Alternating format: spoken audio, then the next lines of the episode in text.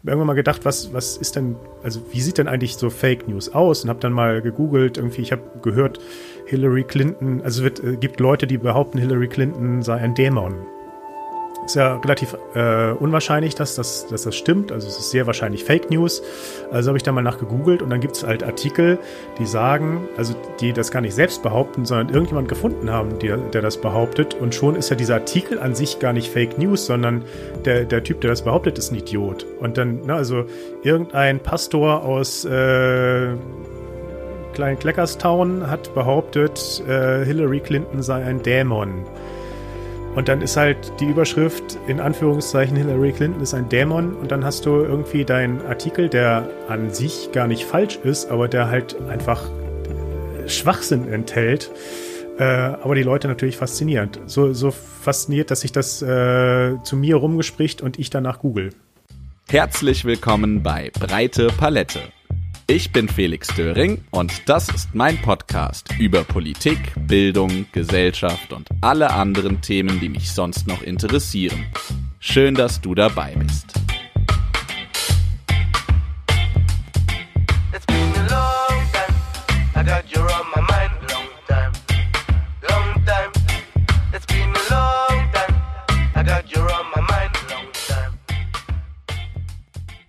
So, eine neue Folge Breite Palette. Heute ist Dienstag, der 28. April. Ich habe mir mal angewöhnt, das Datum zu Beginn der Episode zu nennen, weil ich gehört habe, seriöse Podcasts machen das so. Hat aber tatsächlich auch ganz einfach den Hintergrund. In der letzten Episode habe ich mit äh, Lea Konrad über die US-Präsidentschaftswahlen geredet. Und da haben wir eine knappe Stunde philosophiert, wie das alles ablaufen kann. Ja, und zack, Corona kam dazwischen. Äh, also alle Gedanken mehr oder weniger komplett über den Haufen geworfen, die wir da hatten. Ähm, und damit uns das natürlich nicht nochmal passiert, zur zeitlichen Orientierung ab jetzt immer das Datum. Es gibt noch eine kleine andere Premiere. Das ist tatsächlich die erste Episode, die ich heute aufnehme, bei der mein Gesprächspartner nicht mit mir im selben Raum sitzt, denn Social Distancing, Corona und so weiter. Wir nehmen heute mal digital auf über eine Distanz von mehreren hundert Kilometern und hoffen, dass das alles so hinhaut mit der Technik. Dann begrüße ich ganz herzlich meinen Gast, Steffen Voss. Hallo Steffen. Moin. Ja, ich habe überlegt, wie ich dich vorstellen soll und obwohl es ein großer Begriff ist, würde ich dich vielleicht mal bezeichnen als Experte für Digitalisierung im Allgemeinen. Würdest du da mitgehen? Mm, das müssen andere beurteilen. Aber ja, also ein bisschen kenne ich mich damit aus, vielleicht. ja, damit ist auch gleich schon das Thema gewissermaßen verraten unserer heutigen Episode. Es geht um Digitalisierung, insbesondere um Kommunikation im Zeitalter der Digitalisierung, über soziale Netzwerke, über Datenmissbrauch wollen wir heute auch reden. Und ich steige direkt mal ein. Steffen, bist du in sozialen Netzwerken unterwegs? Klammer auf, ja, du bist es, das weiß ich, verrate ich auch an der Stelle. Und bist du es mit gutem Gewissen? Ähm, ja, also ich arbeite ja bei der SPD Schleswig-Holstein und kümmere mich da um alles, was mit dem Internet zu tun hat. Und da komme ich einfach nicht drum rum, in diversen Social Networks zu sein. Ähm, ich bin auf Facebook, Twitter, Mastodon, YouTube, LinkedIn, äh, ich glaube, das sind so die, wo ich einen aktiven Account habe, ja. Das mhm. ist ja die, die breite Palette der sozialen Netzwerke sozusagen. Ja, alles außer Instagram und TikTok. Ach, einen Twitch-Account habe ich auch noch. Okay, ja. TikTok soll so der neue, der neue heiße Scheiß sein. Ne? Also das ist immer so ganz angesagt, glaube ich, wenn man, wenn man sagt, Facebook, da geht ja gar nichts mehr ab. Die Kids sind heute alle bei TikTok, ne? Mm, genau. Da, die, die Kids und die Tagesschau sind da, glaube ich.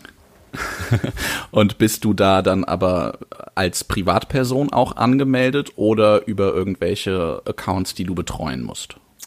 Äh, sowohl als auch. Also ähm, eine Zeit lang ging das ja auch gar nicht anders, als äh, einen privaten Account zum Beispiel bei Facebook zu haben, um dann einen, einen, ähm, einen Seitenaccount zu pflegen. Ähm, und ja, also ich bin da auch immer noch angemeldet, weil ich doch auch viele Kontakte darüber habe. Und äh, bei allem, was man kritisieren muss, bin ich noch nicht ganz so weit, dass ich sage, da steige ich jetzt ganz aus. Es macht halt doch auch Spaß, ne? Das ist ja, vielleicht auch Teil das, des Problems. Das, das, ist vielleicht auch Teil des Problems, ganz genau, ja. Und ähm, ist ja auf jeden Fall auch interessant, dass selbst Leute wie, wie du, die sich auch sehr kritisch mit diesen ganzen Themen wie Datenmissbrauch und so weiter auseinandersetzen, ähm, trotzdem da mitmachen, weil sie natürlich auch sagen, es, es macht Spaß, ja. Also die funktionieren ja anscheinend genauso, wie sie sollen, diese Dinger.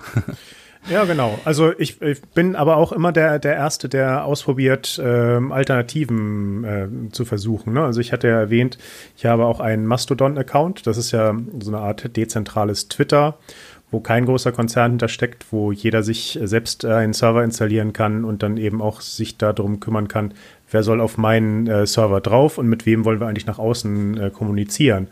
Und ähm, also den Account pflege ich auch doch mit äh, einiger Leidenschaft, weil ich da tolle Leute gefunden habe, die ich auf anderen Netzwerken nicht finde. Also Nutzt du auch eine Google-Alternative? Da gibt es ja ein, zwei tolle. Ja, genau. Also ich äh, versuche halt, also alles, was ich nicht muss, versuche ich dann auch zu umgehen. Ne? Also äh, als Suchmaschine benutze ich äh, DuckDuckGo und für die meisten Suchen funktioniert das auch ganz gut, weil ich irgendwann mal festgestellt habe, dass man, dass ich meistens eigentlich relativ genau weiß, wie das Ergebnis eigentlich aussehen soll. Also äh, ich weiß dann nur manchmal die, die URL nicht so genau. Ne? Also wenn ich jetzt deinen Podcast googeln würde, wüsste ich ja, wie die, wie die URL aussieht, aber äh, ich weiß nicht, ob die jetzt mit Bindestrich ist, ob die DE ist oder Info oder was weiß ich was. Ähm, und wenn ich solche Sachen, das sind die meisten Suchen, glaube ich, die, die ich so habe und die funktionieren bei DuckDuckGo auf jeden Fall super. Die, alles, was ein bisschen tiefer geht, funktioniert dann auch. Und wenn ich dann manchmal das Gefühl habe, äh, mal gucken, was Google auch noch kann, kann ich einfach an, die, an, den, an den Suchbefehl bei, bei DuckDuckGo noch Ausrufezeichen G ange, äh, an, eintippen. Und die Anfrage wird dann an Google weitergeleitet und dann kriege ich das Google-Ergebnis dazu. Also es ist als, als Standard DuckDuckGo und wenn es dann irgendwie mal nicht reicht, gucke ich bei Google und, und da bin ich dann auch nicht dogmatisch. Also ich brauche ja eine Antwort. Ja. Ja, ja klar. Ja, ähm, ich glaube, das sind tatsächlich die mit die meisten Anfragen sind die, dass man die die URL zu faul ist, oben einzugeben und sie dann in, ins Google-Fenster oder ins Fenster der Suchmaschine einfach eingibt. Ne? Ja, oder also ich, ich weiß halt also ich mache genau, das auch so. Ja, ich mache das genau. auch so. Ich weiß halt die die Adresse vom was ich Bundesarbeitsministerium nicht so genau, äh, aber wenn ich das eingebe, also jede Suchmaschine sollte mir als erstes den Treffer geben, der richtig ist. Das wäre ganz gut, ja. ja. Und ähm, DuckDuckDo, wie, wie schreibt, also ich würde, ja, gebt's, gebt's mal bei Google ein. sind, die, sind die da gelistet oder ähm, ich äh, vermute Klappt mal. das, wenn man, also, kann man DuckDuckDo googeln oder wie heißt es nochmal? DuckDuckGo? Genau, also so. Äh, also wie ducken, die Ente. Genau, äh, wie die Ente und dann, also so ducken, ducken, gehen sozusagen. Okay. Duck, duck, also falls es über Google nicht klappt, müsst ihr tatsächlich mal die, die ja. URL eingeben oben im äh, Browserfenster. Äh, ich äh, glaube, du schreibst einfach die Show Notes rein. ja, genau, das mache ich. Gute, gute Idee. Ja, ähm, ich würde ganz gerne mit Robert Habeck mal anfangen, äh, Bundesvorsitzender der Grünen. Und Robert Habeck hat vor einiger Zeit, könnte schon ein Jahr her sein, gesagt, ich lösche jetzt meinen Facebook-Account und ich glaube auch meinen Twitter-Account, mhm. denn ich merke, Social Media verändert mich und die Art und Weise, wie ich kommuniziere. Social Media sorgt dafür, dass in mir sozusagen das, das Schlechte hervorgerufen wird. Ne? Also dass er vielleicht mhm. ähm, ja dazu neigt, eher schlechte Nachrichten zu verbreiten oder zu dramatisieren oder zu skandalisieren. So ähnlich habe ich das verstanden. Ähm, wie würdest du das bewerten? Ist das tatsächlich so? Also sorgt Social Media dafür, dass wir schlechter kommunizieren, vielleicht eher schlechte Nachrichten auch verbreiten und all so Sachen? Und zweite Frage dann schon direkt hinten dran, kann man das als Politiker wirklich bringen oder hat man nicht eine gewisse Verantwortung gegenüber der Bevölkerung, gerade in solchen Netzwerken präsent zu sein? Also bei dem konkreten Fall war das ja damals auch so eine, so eine Ballung von, von, äh, von Ereignissen. Robert Habeck hatte sich ein paar Mal in die Nesseln gesetzt mit Äußerungen auf Twitter äh, und hatte dann ähm, diese Situation, dass seine persönlichen Daten gehackt und im Internet äh, veröffentlicht wurden. Ach, stimmt, da sind irgendwelche Chats rausgekommen, ne? Genau, und das kam irgendwie alles ein bisschen zusammen. Und also, wenn er mich gefragt hätte, hätte ich ihm gesagt, Robert, mach einfach mal 14 Tage oder vier Wochen Pause und dann machst du irgendwie das, wo du Spaß dann hast, machst du irgendwie weiter. Ähm, ich glaube, das ist schon relativ wichtig für einen Politiker, der bundesweit aktiv ist, ähm, auf Twitter dabei zu sein, weil da schon viel auch Politik gemacht wird. Ähm, das geht jetzt halt so ein bisschen an ihm vorbei. Das ist also auch, also es gibt, glaube ich, einfach ein, eine starke Verknüpfung inzwischen von, von Newsjournalismus und, und Social Media. Äh, da läuft halt vieles dann gar nicht mehr unbedingt über die Pressemitteilung, sondern das Statement auf Twitter reicht für, für, für einen schnellen Artikel. Ähm, und da kann man, glaube ich, schon eine ganze Menge Reichweite mit erzeugen als Vorsitzender ja, einer, manch, manche, einer manche regieren damit die USA auch mit Twitter einfach. Ja, ne? genau, ne? das, das, ne, also äh, er hat es dann ja im Negativen ja auch erlebt, äh, dass er da irgendwie dann auch viel Kritik für geerntet hat, für Dinge, die er auf Twitter geschrieben hat. Und das ist irgendwie mit äh, bis zu 280 Zeichen hat er damit, äh, sagen wir mal, Reaktionen ausgelöst. Und die, das ist halt doch einfacher, negative Reaktionen auszulösen. Ähm, und das muss einem dann aber auch vielleicht liegen. Und äh, du ja. hattest ja, hattest ja danach gefragt, äh, ob das, ähm, ob diese Medien dazu führen, dass wir mehr negative Dinge teilen und verbreiten. Ich glaube schon, dass das, äh, ähm, dass das so ist.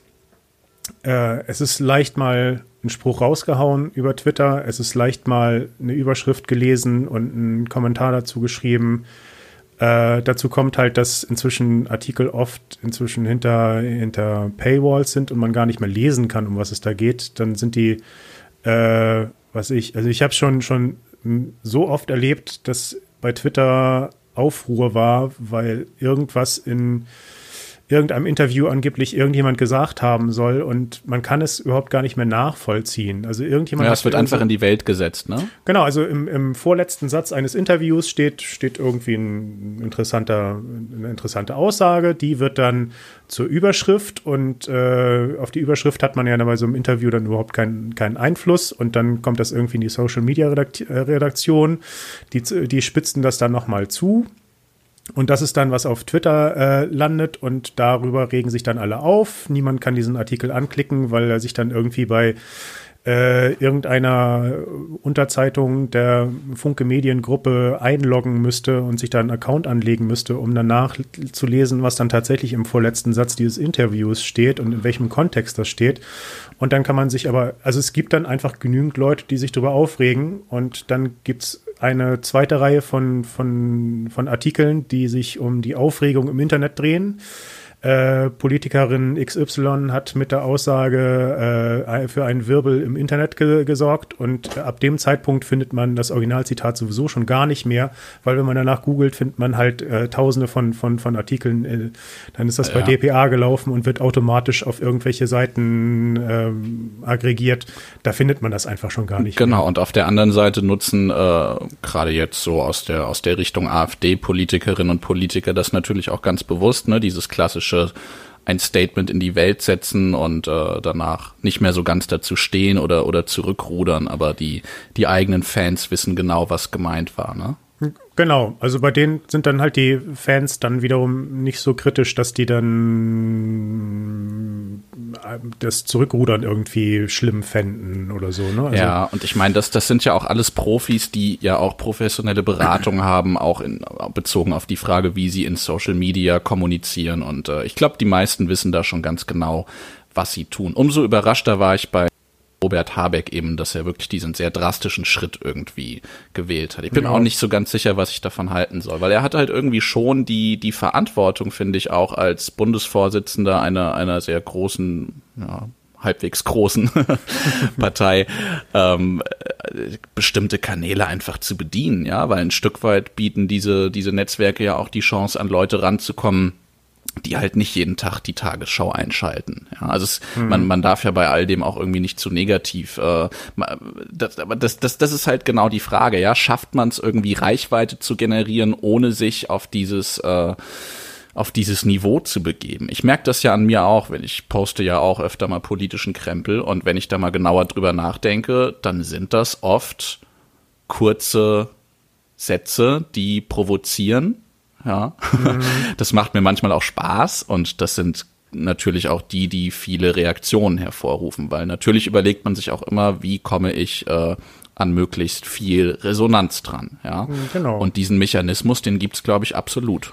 Genau, dass man dann meine, halt eher äh, Blödsinn, na, nicht Blödsinn, aber eher ja recht recht aggressiv, äh, Ja. sage ich mal, kommuniziert. Genau, aber das, also das sagt ja das Wort Provokation schon, dass du ja etwas hervorrufen willst, äh, in den Leuten Ja. das wahrnehmen, ne? Und Richtig. natürlich. Was ja auch äh, okay ist zu einem genau. bestimmten. Äh, Genau, aber es ist, nat ist natürlich irgendwie eine Frage auch, ähm, auf welchen Boden das fällt. Und da sind natürlich die, ähm, Netzwerke wie, wie Twitter oder Facebook auch nicht neutrale Botschafter. Das ist eben nicht wie Genau. am, am, am Stammtisch, wo das dann irgendwie noch die Leute nebenan hören müssen und mit den Augen rollen oder sowas, sondern es wird ja dann auch noch weiter darüber hinaus getragen. Ne? Also die äh, Netzwerke sind natürlich irgendwie äh, daran interessiert, dass, dass sie besonders interessant sind. So, also es bringt denen ja nichts, äh, ein langweiliges Angebot zu machen. Also bemühen die sich, die Dinge herauszusuchen, ähm, die für viele Leute interessant waren. Und das machen die natürlich daran fest, dass viele Leute es angeklickt haben, dass viele Leute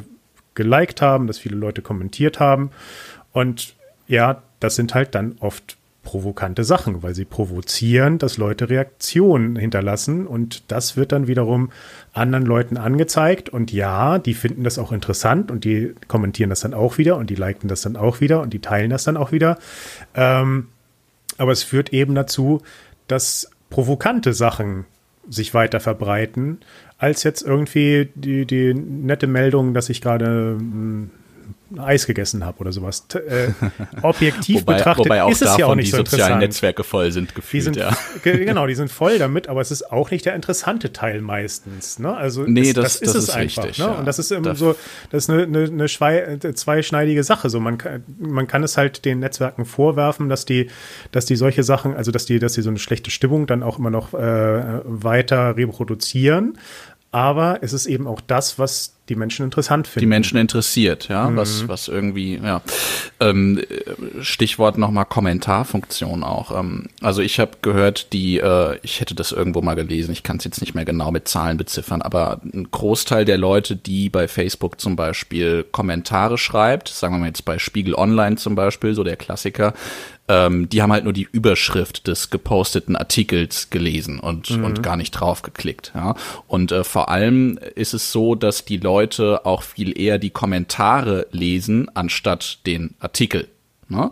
Und auch da, wenn ich mich selbst beobachte, ich mache das auch oft. Ich äh, sehe irgendeine Überschrift, bilde mir dann ein, ich wüsste schon, was da drin steht. Und dann finde ich vor allem die Reaktionen spannend. Ja? Also Menschen interessieren sich für Menschen, ich sage es immer Ja. wieder. Und ähm, ja, dadurch entsteht natürlich auch ein total verzerrtes Bild, weil dann wiederum die Kommentare trenden und weit oben angezeigt werden, die halt provozieren, ja, oder die irgendwelche ganz steilen Thesen in die Welt werfen.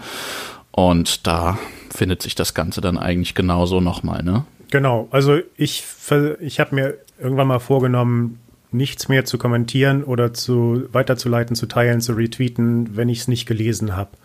Das, Ja, guter, äh, guter Vorsatz. Nehme ich, ja, nehme ich mir auch vor. Genau, jetzt. ich, ich habe auch schon, schon, ich weiß gar nicht, wie viele Sachen ich gelöscht habe, weil ich gemerkt habe, dass ich da gegen meine eigene Regel verstoßen habe.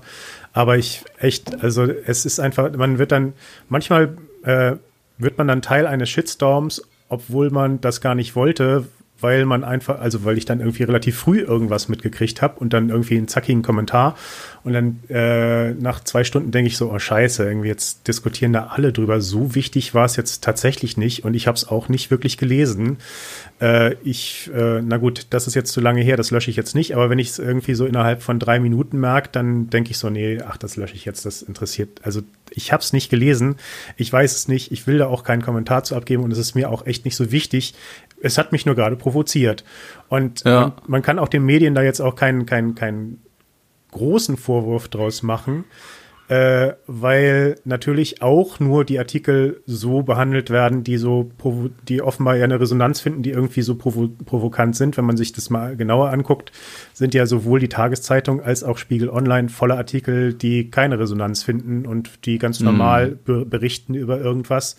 Äh, das also zu Aber auch die werden uns dann halt nicht so stark angezeigt, sondern angezeigt genau, werden die- uns halt die mit ja. den krassen Reaktionen und Genau. ähm, ja. Also natürlich, natürlich, äh, die Social Media Redaktionen wählen das natürlich auch entsprechend aus, was von was die wissen, äh, dass es bei Twitter funktioniert äh, oder bei Facebook funktioniert oder bei, bei äh, einem anderen Netzwerk funktioniert, aber äh, das Medium an sich hat ja ein breiteres Spektrum als nur die Sachen, die, die jetzt irgendwie den nächsten Shitstorm auslösen. Ja, klassisches Thema, angenommen, Spiegel Online berichtet jetzt von einem Überfall oder von einer Straftat oder sowas und dann dieser klassische Satz im Artikel, der Täter hat Migrationshintergrund oder kommt aus dem und dem Land und dann weiß man natürlich, die ersten zehn Kommentare, die da jetzt aufploppen, sind die von irgendwelchen äh, rechten Idioten, die das halt versuchen für sich zu instrumentalisieren und daraufhin ja auch äh, viel Resonanz erfahren. Macht es Sinn, mit denen in diesen Kommentarspalten zu diskutieren? Oder würdest du eher sagen, don't feed the troll, ja, lass die da mal allein irgendwie ihren, ihren Krempel abziehen? Oder würdest du eher sagen, nee, man muss da dagegenhalten, damit halt gerade nicht der öffentliche Eindruck entsteht, das wäre die Meinung der Gesamtbevölkerung? Ähm, also es kommt, glaube ich, drauf an. Also ich würde mich jetzt nicht auf Diskussionen im Spiegelforum einlassen. Das, also, das können vielleicht andere Leute machen, das weiß ich nicht so genau.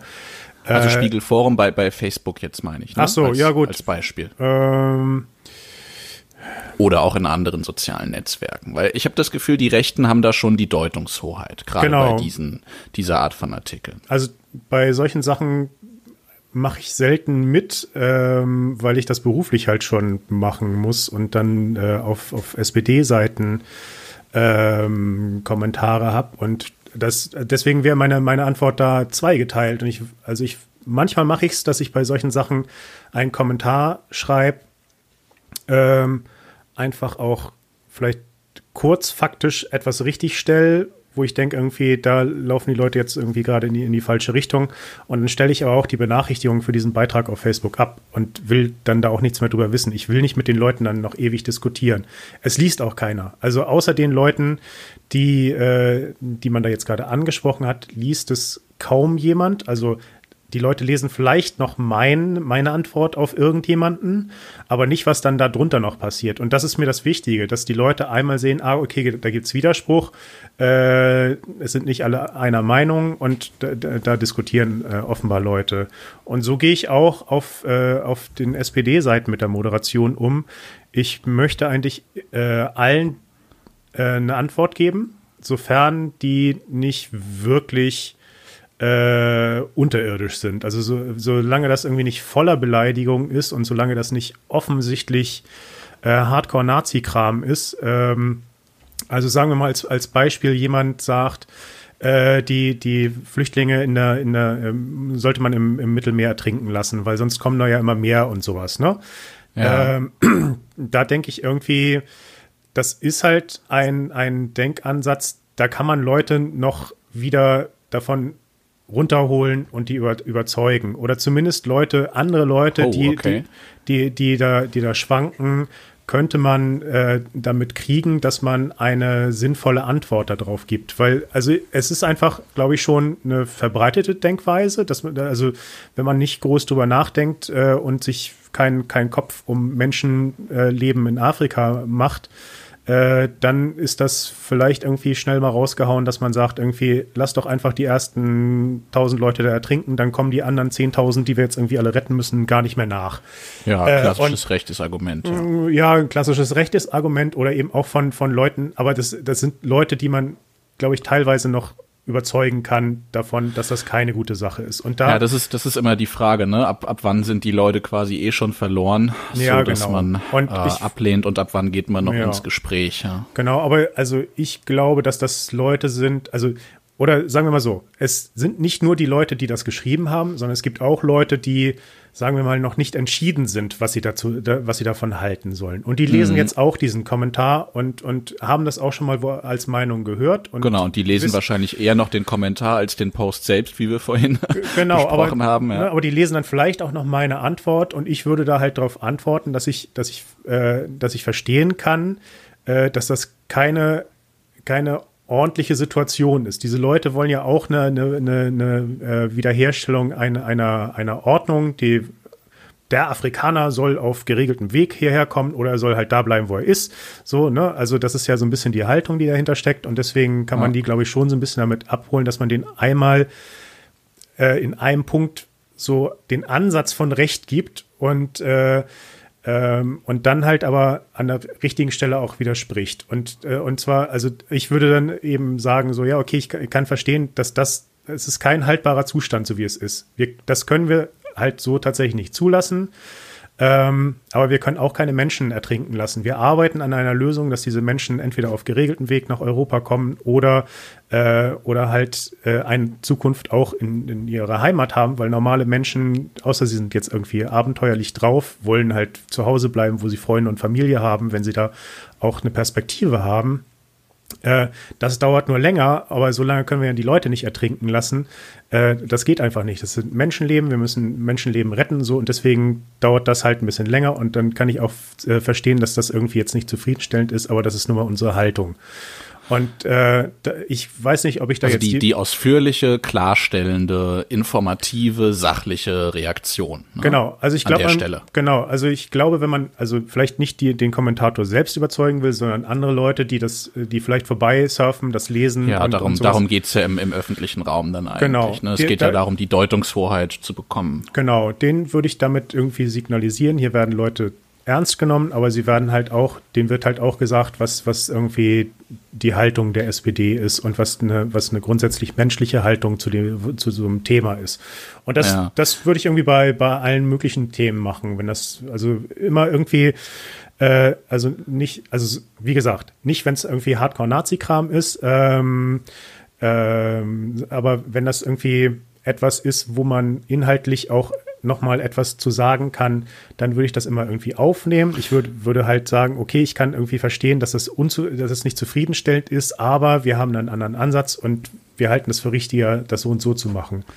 Ja. Vielleicht kriegt man ich weiß, andere Leute. Ich, ja, ja, das, das, ich bin mir nicht ganz sicher, ob das der Weg ist, den ich wählen würde. Ich meine, klar, du bist halt Moderator dieser, dieser mhm. Seiten und hast da auch noch mal ein Stück weit eine andere Funktion als jemand, der jetzt äh, selbst privater User ist und das sieht ja. und da vielleicht irgendwie dagegenhalten will. Ich habe die Erfahrung gemacht, dass ähm, oft auch der aggressive Umgang mit diesen rechten Trollen ähm, ja, oder, oder generell mit Leuten, die sich da sehr, sehr, sehr fragwürdig äußern, ähm, dass das auch oft positive Resonanz ähm, beschert. Ja, also dass man versucht, die so ein Stück weit mit ihren eigenen Waffen zu schlagen, indem man vielleicht auf eine witzige, kurzweilige Art äh, antwortet, die aber dann halt auch äh, zu verstehen gibt, was man damit bezwecken will. Also ein Beispiel, ich habe das neulich mal gefunden, ein äh, Kondomhersteller hat reagiert auf irgendeinen sehr rechten Spruch auch so sinngemäß ähm, hätten deine Eltern mal mal unser Produkt irgendwie eher verwendet oder sowas ja. ja. und das sind dann natürlich auch Sachen die äh, durch die Decke gehen weil das dann die Leute die vielleicht eher auf auf der auf der menschlichen Seite der der Diskussion stehen ähm, das dann halt irgendwie auch witzig finden und supporten und dafür Resonanz sorgen. Und mhm. ich frage mich nicht, ob wir, ob wir nicht vielleicht den Fehler machen, dazu verantwortungsbewusst reinzugehen ähm, oder ob wir nicht auch einfach zuspitzen sollten. Ähm, aber ja, haben wir ja gerade auch schon drüber geredet. Und oft mhm. ist die mhm. Frage halt auch, ähm, ab, ab welchem Punkt mache ich das? Ja, also. Genau, aber also ich, das kommt, glaube ich, immer ein bisschen drauf an, was man erreichen will. Also so ein Kondomhersteller hat halt auch dann irgendwie nicht den stockkonservativen Halbnazi äh, als, als Zielgruppe. Ja, und die machen natürlich auch Werbung für sich wiederum genau, dadurch. Ne? Also für auch die ist mega halt, Reichweite generiert. Ja, für die ist es halt auch okay, äh, bestimmten Leuten von, von äh, Kopf zu, zu stoßen. Ich glaube genau, aber, dass aber das, wenn ich jetzt, wenn ich jetzt Kondome kaufen würde, würde ich vielleicht eher die von der Marke kaufen, ja. wo ich weiß, die äh, gehen mit witzigen Sprüchen gegen rechte Idioten. Genau. Vor, ja, ganz klar. Aber also ich, ich glaube, dass das äh, ähm, gesamtgesellschaftlich nicht funktioniert. Und da hat natürlich hat dann eine, eine Facebook-Seite von, von der SPD auch nochmal eine andere Funktion. Äh, es gibt ein hervorragendes Buch von Bernhard Pörksen und Friedemann Schulz von Thun. Die Kunst des Miteinanderredens über den Dialog in Gesellschaft und Politik. Das ist gerade auch erschienen äh, erst.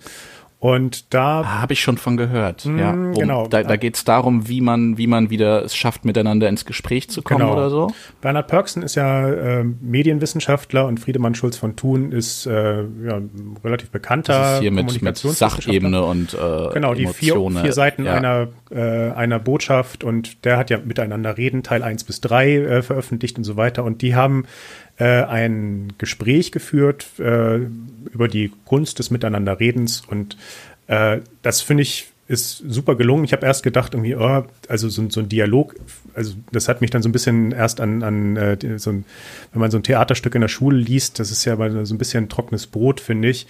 Äh, aber da, der Dialog ist wirklich sehr gelungen, ist wirklich sehr gut von, von Bernhard Perksen zusammengeschrieben worden.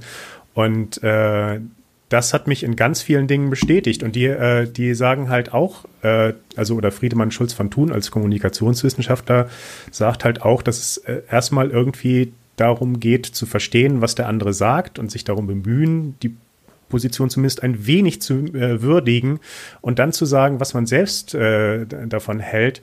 Ähm, und dann eben auch klar zu machen, was die eigene Haltung ist. Ich glaube, dass äh, ähm, damit macht man die Tür nicht so ganz zu. Ich glaube, es gibt eine, eine Funktion für beides. Es gibt, glaube ich, es äh, ich, ähm, äh, ich glaube, es ist auch gut, wenn Leute irgendwie klare Kante machen und, und sagen, nee, so nicht. Und das ist jetzt irgendwie Nazi-Kram, den du hier sagst. Aber jemand anders sollte auch die Tür wieder ein Stück aufmachen, damit die Leute da rauskommen können, weil sonst sind die halt in, in der Nazi-Ecke und kommen auch nicht mehr raus.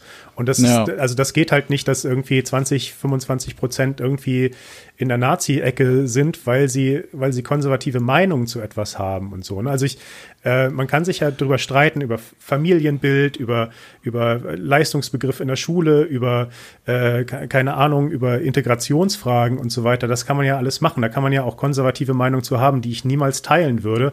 Aber es sind ja trotz, das ist ja trotzdem ein politisches Spektrum, das man in einer, in, in einer Demokratie vertreten kann. Äh, und da müssen irgendwie den Leuten die, die, die Chance geben, äh, zumindest in anderen Bereichen dann auch wieder irgendwie mehr in unsere Nähe zu kommen, also oder in, in einen gesellschaftlichen, äh, in eine gesellschaftliche Mitte zu kommen.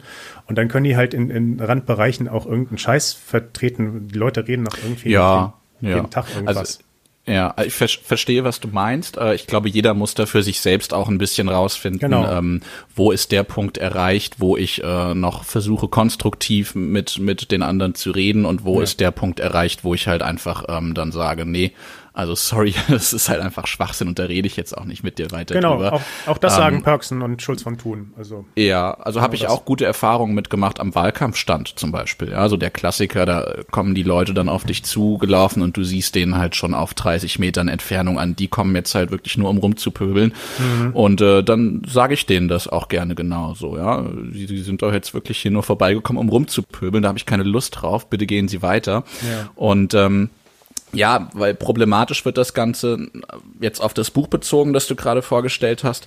Ähm, gerade im politischen Bereich ist man halt oft nicht in der Situation, dass man ein Vier-Augen-Gespräch hat, wo man auch noch mal ganz anders auf den anderen eingehen kann, sondern halt in einem öffentlichen Raum. Das heißt, mhm. es stehen äh, vielleicht zehn Leute drumrum oder es lesen 100 Leute bei Social Media mit, was ich antworte.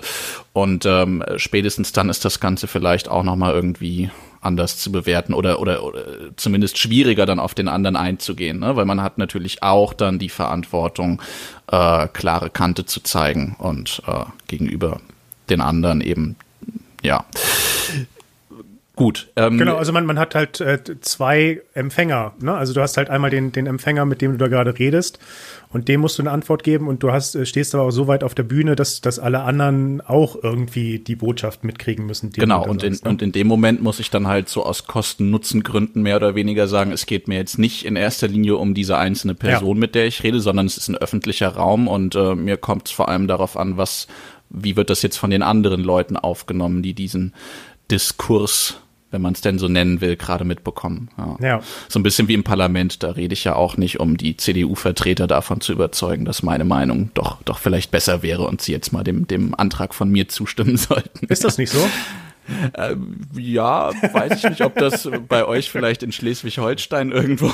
Der, nein, also ja, vielleicht je weiter man runtergeht auf der politischen Ebene, desto eher ist es so, ja, mhm. aber ja, ja. das ist immer, da sind, da sind Leute immer ganz erstaunt, wenn ich, wenn ich davon rede, dass es im Parlament ja nicht, nicht konstruktive Debatten sind und auch nicht sein sollen, sondern Nö. halt Debatten, die dafür stattfinden, damit sich die Öffentlichkeit halt ihr Bild machen kann. Ja. ja.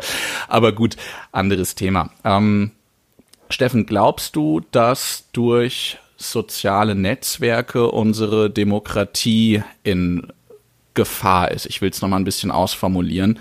Ähm, ich glaube, du hattest das auch auf deinem Blog, kaffeeringe.de heißt der übrigens. Da schreibst du über das Buch ähm, von Schlecki Silberstein, Das Internet muss weg. Ein Buch, das ich auch sehr interessant finde.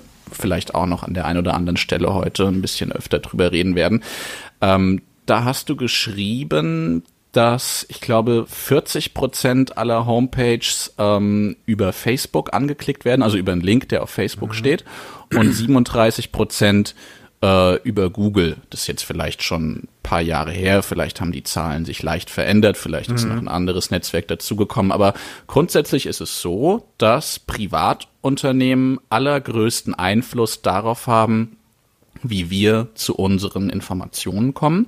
Und natürlich führt das auch dazu, dass Menschen schlicht und einfach gesteuert werden können, weil diese Konzerne, die dahinter stehen, natürlich auch Profit Interessen haben, die wollen, dass ihre Werbeanzeigen möglichst prominent platziert sind, die wollen möglichst viele Daten abgreifen. Ähm, und dadurch lassen sich Menschen gewissermaßen steuern, kann man doch so sagen, oder? Hm. Also, das, ich ähm, finde das schwierig von Steuern zu sprechen. Also erstmal muss man, glaube ich, den, also das diese Realität anerkennen oder, oder erstmal sozusagen die, die, die Fakten äh, sehen. Du hattest das schon gesagt, dass die Zahlen sind, glaube ich, von 2018, dass äh, wenn man sich anguckt, von wo aus Leute auf Internetseiten zugreifen, ist es zu 40 Prozent von Facebook und zu 37 Prozent von Google und äh, alles andere ist halt dann auch schon irgendwie sehr viel kleiner.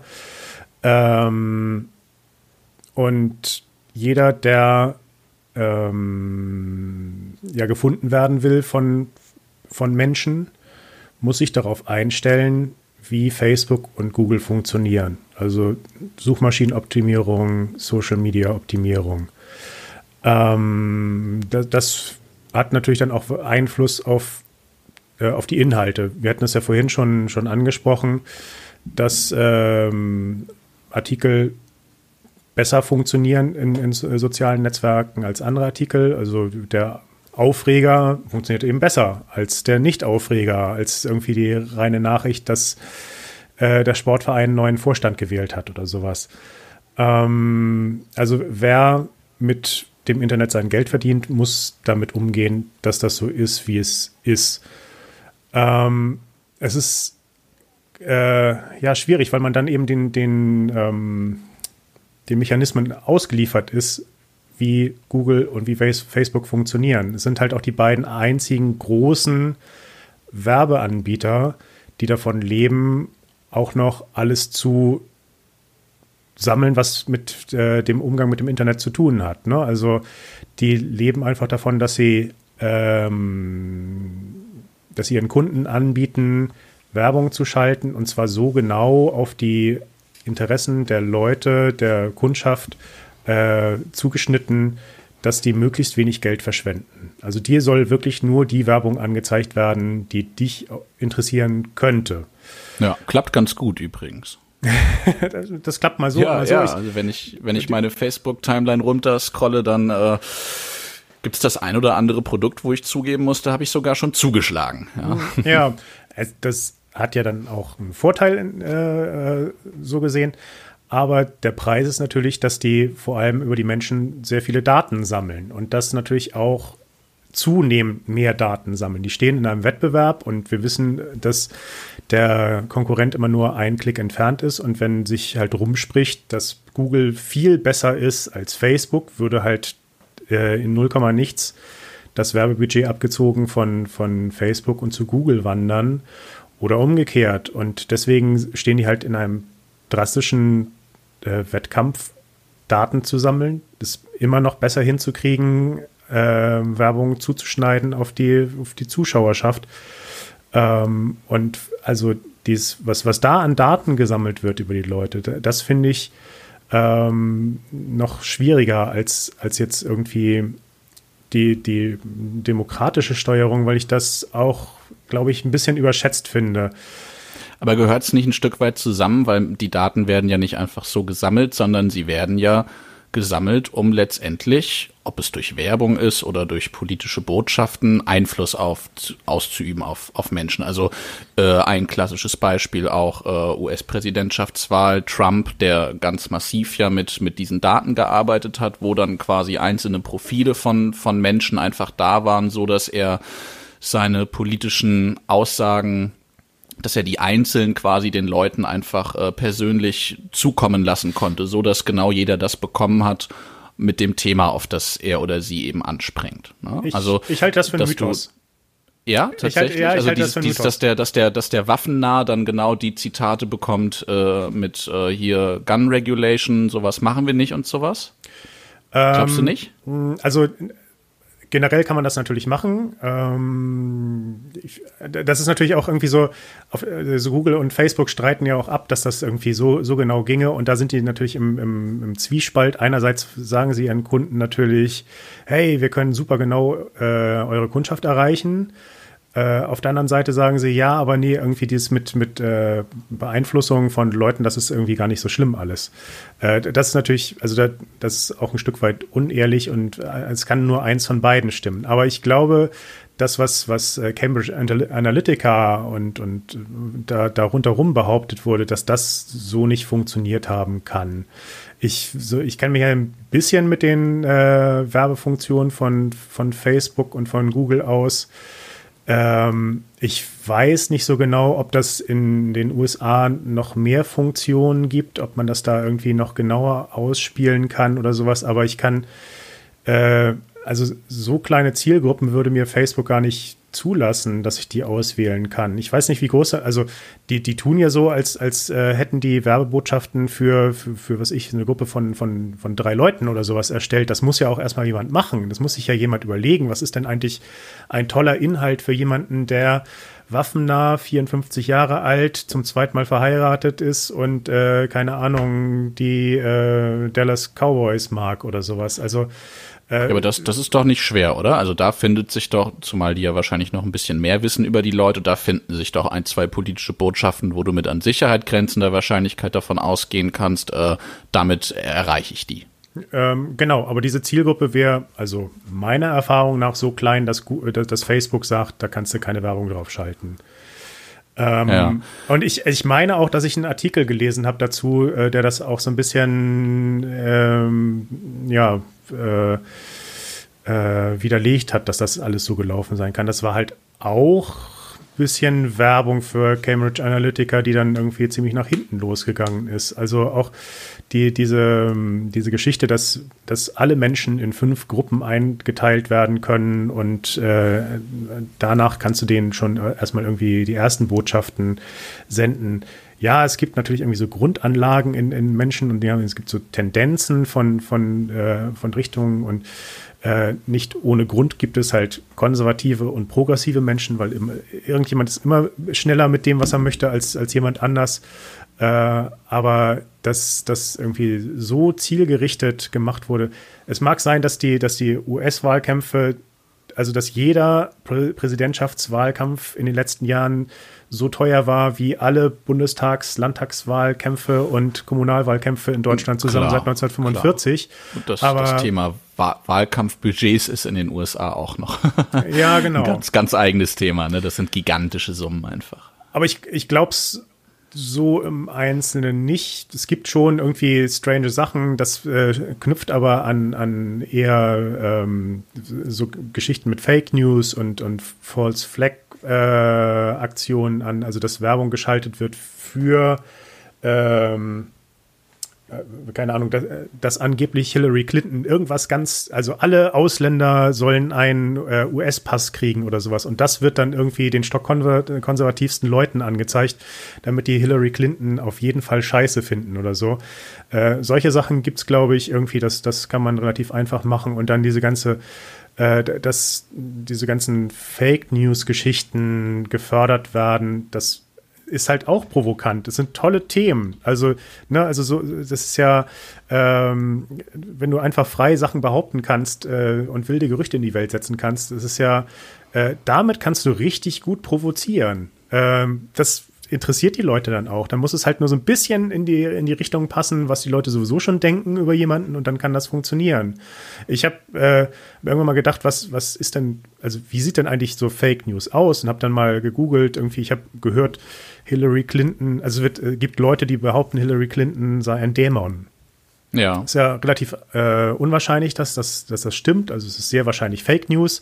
Also habe ich da mal nach gegoogelt und dann gibt es halt Artikel, die sagen, also die das gar nicht selbst behaupten, sondern irgendjemand gefunden haben, der, der das behauptet. Und schon ist ja dieser Artikel an sich gar nicht Fake News, sondern der, der Typ, der das behauptet, ist ein Idiot. Und dann, ne, also irgendein Pastor aus äh, Klein Kleckerstown hat behauptet, äh, Hillary Clinton sei ein Dämon. Und dann ist halt die Überschrift in Anführungszeichen Hillary Clinton ist ein Dämon und dann hast du irgendwie deinen Artikel, der an sich gar nicht falsch ist, aber der halt einfach äh, Schwachsinn enthält. Äh, aber die Leute natürlich faszinierend. So, so fasziniert, dass sich das äh, zu mir rumgespricht und ich danach google. Oder, ja. oder DuckDuckGo. Insgesamt ist es aber halt trotzdem natürlich äh, sehr bedenklich, über welche Daten diese ganzen Unternehmen über uns auch als Individuen verfügen, die ja ständig kontinuierlich gesammelt werden, wahrscheinlich in dem Umfang, in dem wir uns das noch gar nicht vorstellen können. Und ähm, es gibt jetzt einen interessanten Vorschlag, äh, habe ich gelesen im Buch von hier Richard David Precht, Jäger, Hirten, Kritiker, mhm. der quasi sagt, ähm, der Staat kümmert sich ja auch um sowas wie Straßen, auf denen wir fahren können und um Schulen, äh, in die unsere Kinder gehen.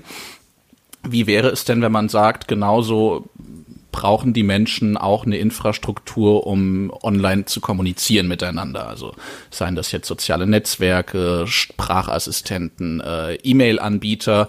Ähm, könnte man sowas nicht einfach in staatliche Hand geben, habe ich mich dann halt auch gefragt. Ja?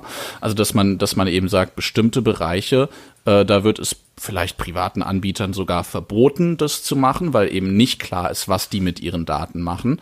Ähm, und unter staatlicher Kontrolle, unter einer gewissen demokratischen Kontrolle, vielleicht auch eher so nach Vorbild der öffentlich-rechtlichen Fernsehsender auch, ja, könnte man eben für viel höhere Standards im Datenschutz sorgen. Mm. Klingt, klingt für mich erstmal logisch. Genau, aber wie realistisch klingt das für dich? Also in einer, in einer Welt, wo du auf der einen Seite China hast als wirklich ähm, angehend dominierende Technologiemacht, die einen ganz anderen Ansatz beim Datenschutz hat und auf der anderen Seite äh, die USA, die da auch ähm, ja, im Moment nicht zu rationalen Diskussionen aufgelegt sind. Ähm, und ja, also wenn, wenn man dann Europa als äh, Platz 3 sieht, dann weiß ich nicht so genau, wie realistisch das ist, dass man äh, Google und Amazon und was ich wem verbietet, KI zu entwickeln und das in staatliche Hand legt. Ich, also das soll nicht heißen, dass, dass, ich, dass ich die Idee schlecht finde. Ich halte, also das, ich halte sie einfach nicht für realistisch. Ähm, und ähm, ja.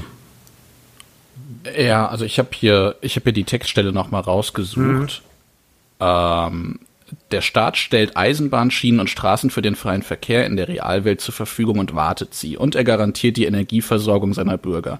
All das ist Gegenstand der Daseinsvorsorge. Doch warum tut er nicht das Gleiche für den freien Verkehr im Netz? Sollte es 2018 nicht normal sein, dass die Staaten Europas ihren Bürgern eine Infrastruktur im Netz zur Verfügung stellen, die ihre Daten schützt ob Suchmaschine, E-Mail-Verkehr, soziales Netzwerk, digitale Städtepläne, Städtepläne oder Sprachassistent, all das gehört im digitalen Zeitalter zur Grundversorgung und dürfte nicht in den Händen von quasi Monopolisten liegen. Ja. Also die Frage der, der Umsetzbarkeit ist natürlich, ja klar, kannst du also, immer stellen. Aber genau. ich finde es als Gedanken ganz interessant, weil, glaube ich, ganz viele Menschen das einfach gar nicht mehr in Frage stellen, dass es einfach Privatkonzerne sind, die diese Infrastruktur zur Verfügung stellen. Ne, genau, also das kritisieren würde ich das auch, auf jeden Fall. Ähm, dass vieles, also da, da würde ich ihm auch recht geben, dass vieles ähm, tatsächlich zu so einer Art digitalen Daseinsvorsorge gehört. Ob, ob, da jetzt im Einzelfall tatsächlich irgendwie Stadtplandienste und sowas zu gehören würden, äh, würde ich nochmal Ja, überlegen. klar, das ist nochmal. Ja, aber, aber so vom Grundgedanke her ist, aber ich, aber ich habe das ja angesprochen. Dass, genau, ich glaube, dass das tatsächlich auch gerade so ein bisschen vorankommt, weil einerseits die Kritik an diesen Konzernen steigt und gesehen wird, wie viel Einfluss die dann doch auch haben, also sagen wir mal zumindest wirtschaftlichen Einfluss auch äh, auf das Internet äh, und auf die Gesellschaft dadurch. Mm, und auf der anderen Seite äh, sind wir ja jetzt gerade in einer Situation mit der Corona-Pandemie, wo zum Beispiel Schulen ja auch sehr herausgefordert sind, digitalen Unterricht zu machen mit dem Anspruch, dass nicht alles einfach über Google läuft. Und ich kriege das mit, was die ähm, Verwaltung in, in, in Schleswig-Holstein äh, da gerade versucht auf die Beine zu stellen. Das, äh, glaube ich, ist schon ein ganz guter Ansatz. Also die, es gab ja bisher dann so hier und da Schulen, die schon digitale Lernplattformen eingesetzt haben. Und ich, keine Ahnung, wie verbreitet das war. Es gibt, glaube ich, schon einige, die das, die das machen. Ähm, so als, als fester Teil, als festen Teil des, des äh, des Schulalltags scheint das noch nicht äh, flächendeckend äh, angenommen zu sein, aber das gibt es. Nee, da tut sich ganz viel gerade, ja, gerade genau. jetzt, wo die Schulen ja genau. keine Präsenzlehre mehr vor Ort machen können, ist die Notwendigkeit ja auch viel größer, da Ge Alternativen genau. zu suchen und die werden sich natürlich auch behaupten, wenn es wieder weitergeht in den Schulen. Ja. Und wenn du dir das anguckst, äh, wir hatten vor 10, 15 Jahren irgendwie eine schon, schon Riesendiskussion über, über Datenschutz und äh, vielleicht erinnerst du dich noch dran irgendwie, dass du keine Auf Facebook stellen sollst und dass man ins Internet. Keine Sauffotos? Äh, Sauf, äh, also, ne? Ach, Sauffotos. Sauffotos, okay. Partyfotos und sowas, ne? Also ja. Fotos von dir betrunken, weil zukünftige Arbeitgeber könnten ja, hm, hm, hm. Das ist überhaupt kein mm. Thema mehr, weil Kinder inzwischen damit die letzten 15 Jahre aufgewachsen sind, dass denen das irgendwie äh, im Kindergarten schon erzählt wurde dass die ja. mit ihren Fotos aufpassen sollen. Und deswegen sind halt auch Selbst so. für die Arbeitgeber wäre es wahrscheinlich jetzt schon das Normalste der Welt. Ja, genau. Und äh, Plattformen wie, wie, äh, wie WhatsApp oder Snapchat oder TikTok sind ja auch dann sozusagen ein, ein Ergebnis einer, einer solchen Jugendkultur, die sagt irgendwie, ich möchte das Internet gerne benutzen, aber ich benutze es intern. Und dann äh, schicke ich halt nur meinen Freunden irgendwie das, das Saufoto per WhatsApp. Oder ich mache irgendwie ja. Äh, Wobei WhatsApp halt auch nicht, nicht so intern ist, wie man halt denkt. Ne? Gehört nee, halt auch äh, genau, es gehört, zu Facebook und genau, aber es ist sind, glaube ich, so auch was Datenschutz angeht, nicht ganz so vorbildlich. Genau, aber es, es, ist ja zumindest so nicht öffentlich, dass deine zukünftigen Arbeitgeber diese Saufotos nicht finden werden.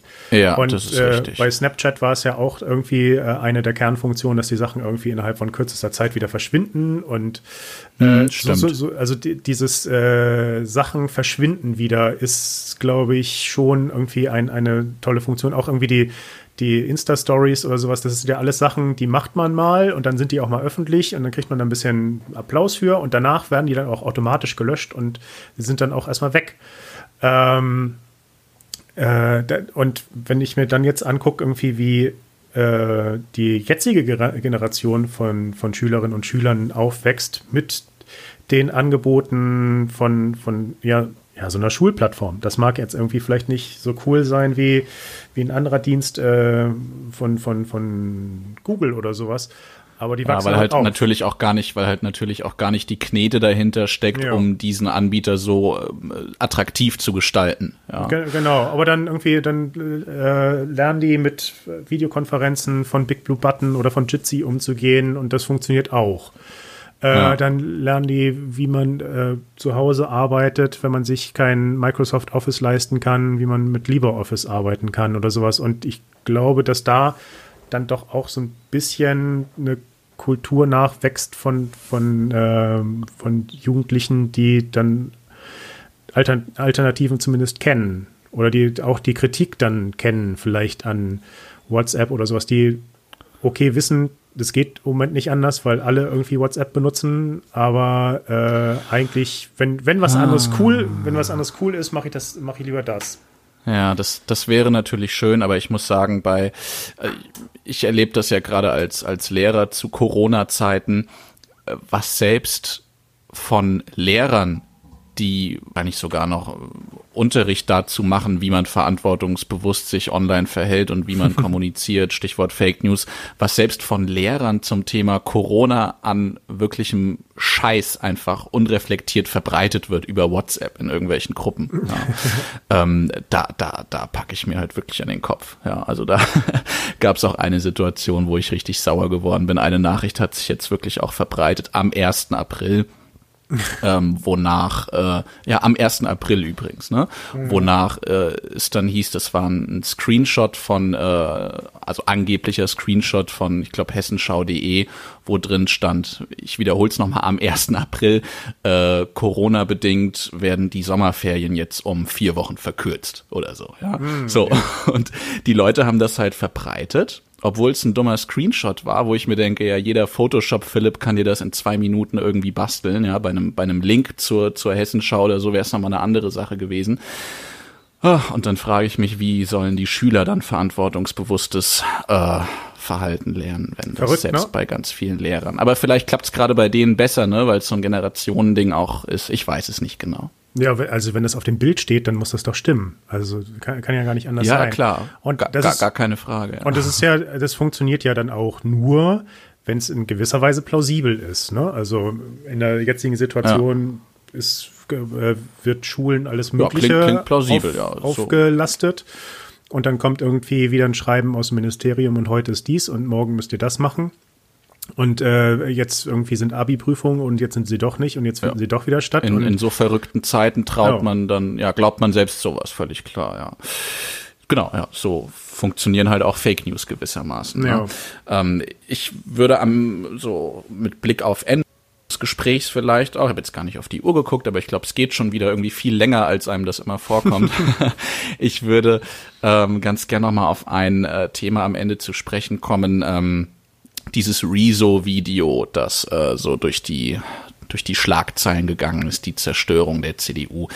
Da hat ja die äh, damalige Vorsitzende, ah nee, ich glaube, sie ist sogar formal noch Vorsitzende äh, der CDU, Annegret Kramp-Karrenbauer, ja so unprofessionell drauf reagiert und sie hatte auch ein Statement fallen gelassen, das zwar blöd war von ihr in der Situation zu bringen, aber ich fand, das hatte auch einen gewissen Wahrheitsgehalt. Ich krieg's nicht mehr eins zu eins zusammen, aber sinngemäß ging es darum, dass wir uns als Gesellschaft ja schon auch mal Gedanken darüber machen sollten, wer darf eigentlich im Internet was wie veröffentlichen, ne? was wie gesagt total mhm. blöd war in der Situation von ihr, das so zu behaupten. Aber grundsätzlich spricht sie da, glaube ich, schon einen wichtigen Punkt an. Denn es ist ja schlicht und einfach so, dass seit einigen Jahren einfach jeder über die technischen Voraussetzungen verfügt, so ziemlich alles an so ziemlich alle anderen Menschen zu verschicken. Ja, und das war ja früher nicht der Fall.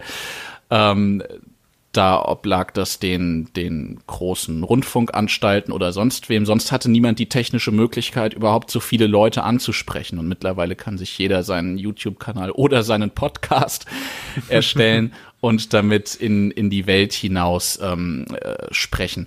Und dann denke ich mir halt, ja, wenn ich jetzt ein journalistisches Studium oder eine Ausbildung mache, dann lerne ich da ganz viele Sachen, die eigentlich auch wichtig wären dafür. Ne? Also sowas wie äh, Presseethik, Gedöns und so weiter, was, was die ganzen anderen Leute, die einfach Content erstellen, ähm, so, so nicht machen. Also im Fall von diesem Rezo-Video war das ja größtenteils alles äh, belegt und ganz gut recherchiert, aber hätte halt auch sein können, dass es das nicht gewesen wäre und es hätte trotzdem eine große Resonanz erbracht. Ähm, und deswegen auch so im Hinblick auf Fake News frage ich mich manchmal, ist es ein Gewinn für die Demokratie, weil sich so viele Leute beteiligen können und so viele Leute auch äh, ja Content erstellen können und rausschicken können, oder ist es halt auch eher eine, eine sehr große Gefahr und wir müssen uns da tatsächlich überlegen, wie wir damit umgehen wollen als Gesellschaft. War jetzt ein langer Punkt, aber. ähm, also ich habe mich immer dafür eingesetzt, dass Leute Dinge im Internet veröffentlichen können. Schon ähm, die ähm, Anleitung für, für HTML, Self-HTML hatte als Untertitel, glaube ich, Everyone's a Publisher.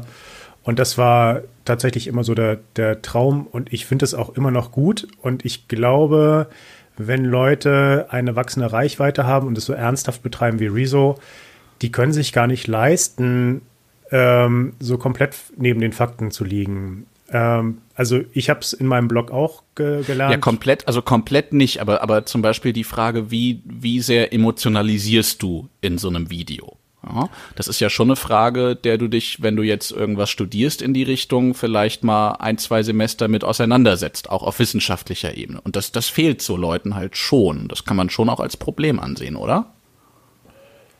Ähm, ich, ich glaube, wenn man das. Oder bin ich da zu vorsichtig gerade? Ja, ich, also äh, ich habe mit meinem eigenen Blog vor, vor vielen Jahren irgendwie die Erfahrung gemacht, wenn ich, wenn ich Sachen da behaupte oder irgendwie auch so zuspitzt, das, ähm, das fällt den Leuten auf und dann finden die es halt auch scheiße und dann schreiben die halt auch einen Kommentar und sagen, hier, da hast du aber, also das, das stimmt so nicht oder das irgendwie, so kann man das irgendwie nicht behaupten und so weiter. Also ähm, Emotionalisierung ist ja dann auch, funktioniert ja dann auch darüber, dass man Sachen irgendwie in, in, in bestimmten Kontext setzt oder dass man es zuspitzt und so weiter. Und ich glaube, das kann, das kann man nur in einem bestimmten Rahmen machen, wenn man, wenn man, wenn man wirklich von vielen Leuten ernst genommen werden will. Wenn der da jetzt irgendwie am Ende irgendwie die Tränen in den Augen gehabt hätte, das hätte dem noch dann auch keiner mehr abgenommen und die Leute, also es hätten viel zu viele Leute gesagt, das ist ja vollkommen übertrieben, äh, so, so, so scheiße ist das jetzt auch alles nicht und wahrscheinlich hätte er irgendwie sogar das Gegenteil damit erreicht. Ich, äh, ähm, also es gibt natürlich viel Scheiß im Internet und da ähm, gibt's, also YouTube hat mir eine Zeit lang viel mehr Scheiß angezeigt, als es das inzwischen macht. Ich glaube, die haben da schon auch ein bisschen gegengesteuert. Die zeigen ja jetzt auch unter jedem Video, dass irgendwie äh, mit Corona zu tun hat, ein Video, äh, ein, ein, ein Hinweis darauf, wo es offizielle Informationen gibt. Und mir werden keine Videos mehr zu, zur, zur Flacherde- oder Hohlerde-Theorie angezeigt und, äh, und auch ähm, ganz viel von diesem politischen Scheiß, wo Leute wirklich ähm, ja einfach nur irgendwelche Sachen behaupten und, und ihre eigene Nachrichtensendung machen, indem sie irgendwie von irgendwelchen zwielichtigen Blogs Sachen vorlesen oder sowas.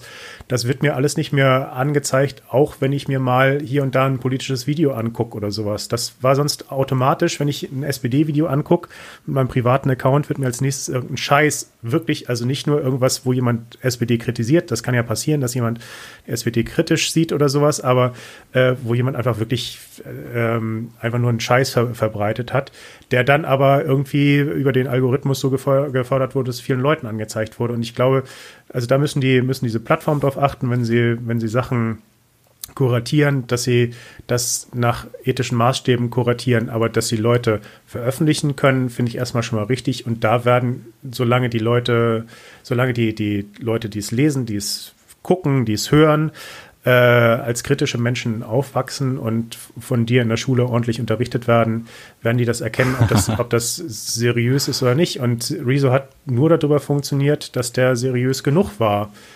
Na, also, dass der. Hm, ja, klar, stimmt. So, das, das geht gar nicht anders. Das, wenn der das übertrieben hätte, dann hätte das hätte das jetzt wäre halt zu angreifbar gewesen an der Stelle. Wäre ja. zu angreifbar gewesen und die Leute hätten es schon schon die ersten äh, 5000 Zuschauer hätten es nicht ernst, so ernst genommen, dass sie es mit irgendjemandem geteilt hätten. Ja, hast du recht. kann, ich, kann ich nicht anders sagen. Ähm, fand nur trotzdem den, den Punkt ganz interessant, dass man ja. sich halt immer irgendwie wieder vor Augen führen muss, dass halt alles, was wir, oder, oder anders gesagt, dass, dass, dass jeder Depp jeden Scheiß behaupten kann und an andere, an andere kommunizieren kann, dessen muss man sich halt, glaube ich, das immer, immer bewusst sein, ne? Muss man sich, muss man sich immer vor Augen halten. Naja, gut, aber da sagt ja auch irgendwie hier Schlecki Silberstein, Silbereisen? Nee, Stein. Silbereisen war der andere. Silberstein hieß er. äh, sagt ja auch in seinem Buch, wenn du, wenn du im Jahr 1960 äh, gedacht hast, die Erde war eine Scheibe, warst du halt der Depp in deinem Dorf. Mhm. Und wenn du das heute sagst und rum erzählst, dann fühlst du dich halt wie der King, weil du halt schneller Leute findest, die das glauben und die dir dann Resonanz verschaffen dafür, ne? Genau, aber de, genau, also den Effekt hast du doch auch im positiven Sinn. Du kannst doch irgendwie so toll Gleichgesinnte für jedes ja, Scheißthema ja. finden, dass, also, das dich total fasziniert und äh, das würde ich nicht dafür eintauschen, dass dann der Dorfdepp eine Sendelizenz fürs Internet braucht. Und ich halte es auch, das halte ich halt auch nicht für, für realistisch, äh, dass man das einfangen kann in einer Demokratie, dass Leute äh, frei Dinge ins Internet schreiben können. Natürlich nach, nach bestimmten Regeln, wir müssen auch ein Impressum haben und sind halt auch dafür haftbar, wenn sie Sachen behaupten, die nicht stimmen und äh, wenn sie Beleidigungen schreiben und so weiter. Äh, das in einem gewissen Maß auch. Es muss halt auch eine Pseudonymität und eine Anonymität geben, aber anonyme Posts sind halt auch wiederum werden halt nicht so ernst genommen. Ne? Also wenn Rezo irgendwie einen neuen Kanal aufgemacht hätte und da irgendwie mit einer Maske und einer verstellten Stimme den Kram veröffentlicht hätte, das wäre halt auch nicht, äh, auf, hätte auch nicht die gleiche Resonanz gefunden. Ja. ja. Gut, ähm, ich glaube, wir müssen langsam mal obwohl man natürlich wie in irgendwie jeder Podcast-Episode, die ich bisher gemacht habe, könnte ich das sagen, äh, wir könnten jetzt noch stundenlang weiterreden, aber müssen ein bisschen auf die Uhr schauen. Äh, ich würde langsam zum Ende kommen, würde dich fragen, hast du noch irgendwas, was du zu den ganzen Themen, die wir angeschnitten haben, unbedingt loswerden willst, was noch nicht zur Sprache gekommen ist? Nö, ich möchte nur noch einmal de, de, das Buch von Perksen und Schulz von Thun empfehlen. Das ist auf jeden Fall kommt in die Show Notes. Super Lektüre und äh, ja. Kommt ja. in die Show Notes genauso wie dieser alternative Browser, dessen Name ich schon wieder vergessen habe. Ich werde ihn Go als mhm. Ja, genau. Ja, ähm, Gut, jetzt äh, fällt mir gerade ein, Schande über mein Haupt, ich habe tatsächlich das Star Trek Zitat vergessen vorzubereiten.